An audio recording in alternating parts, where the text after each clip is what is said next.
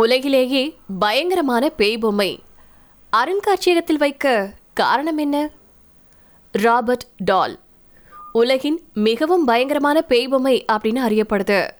Car விபத்துகளில் இருந்து விவாகரத்து வரைக்கும் பல சம்பவங்களை இந்த பொம்மை தான் ஏற்படுத்துறதா பல பேரும் நம்புறாங்க. இந்த பொம்மை ஆயிரத்தி தொள்ளாயிரத்தி அஞ்சாவது வருஷம் ராபர்ட் யூஜின் ஓட்டோவிற்கு பணிப்பெண் ஒருத்தவங்க பரிசா வழங்குறதா சொல்லப்பட்டிருக்கு. ராபர்ட் அந்த பொம்மைக்கு தன்னுடைய பேரின் பாதியை எடுத்து ஜீன் அப்படின்னு பேரிட்டாரு.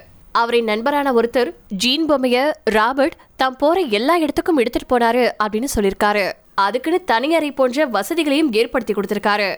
ஆனா வீட்டுக்கு புதுசா வரவங்க அந்த பொம்மை மேல சந்தேகம் அடைஞ்சிருக்காங்க.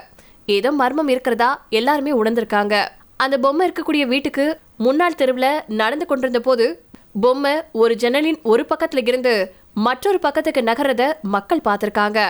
மேலும் வீட்டுக்குள்ள பொம்மை தன்னைத்தானே சுற்றி வந்ததாகவும் சொல்லியிருக்காங்க. ராபர்ட்டுடைய மனைவி அந்த பொம்மையை வெறுத்தாலும் திருமணமானதுக்கு அப்புறமும் கூட அந்த பொம்மை ராபர்ட்டின் வாழ்க்கையில ஒரு அங்கமாவே இருந்திருக்கு.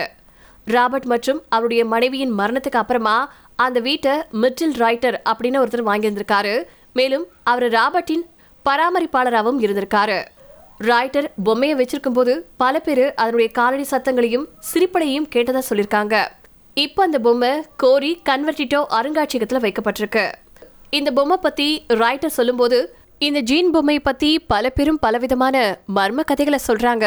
ஆனா இதுவரைக்கும் எனக்கு அந்த மாதிரியான ஒரு அனுபவம் ஏற்பட்டதே இல்லை அப்படின்னு சொல்லியிருக்காரு.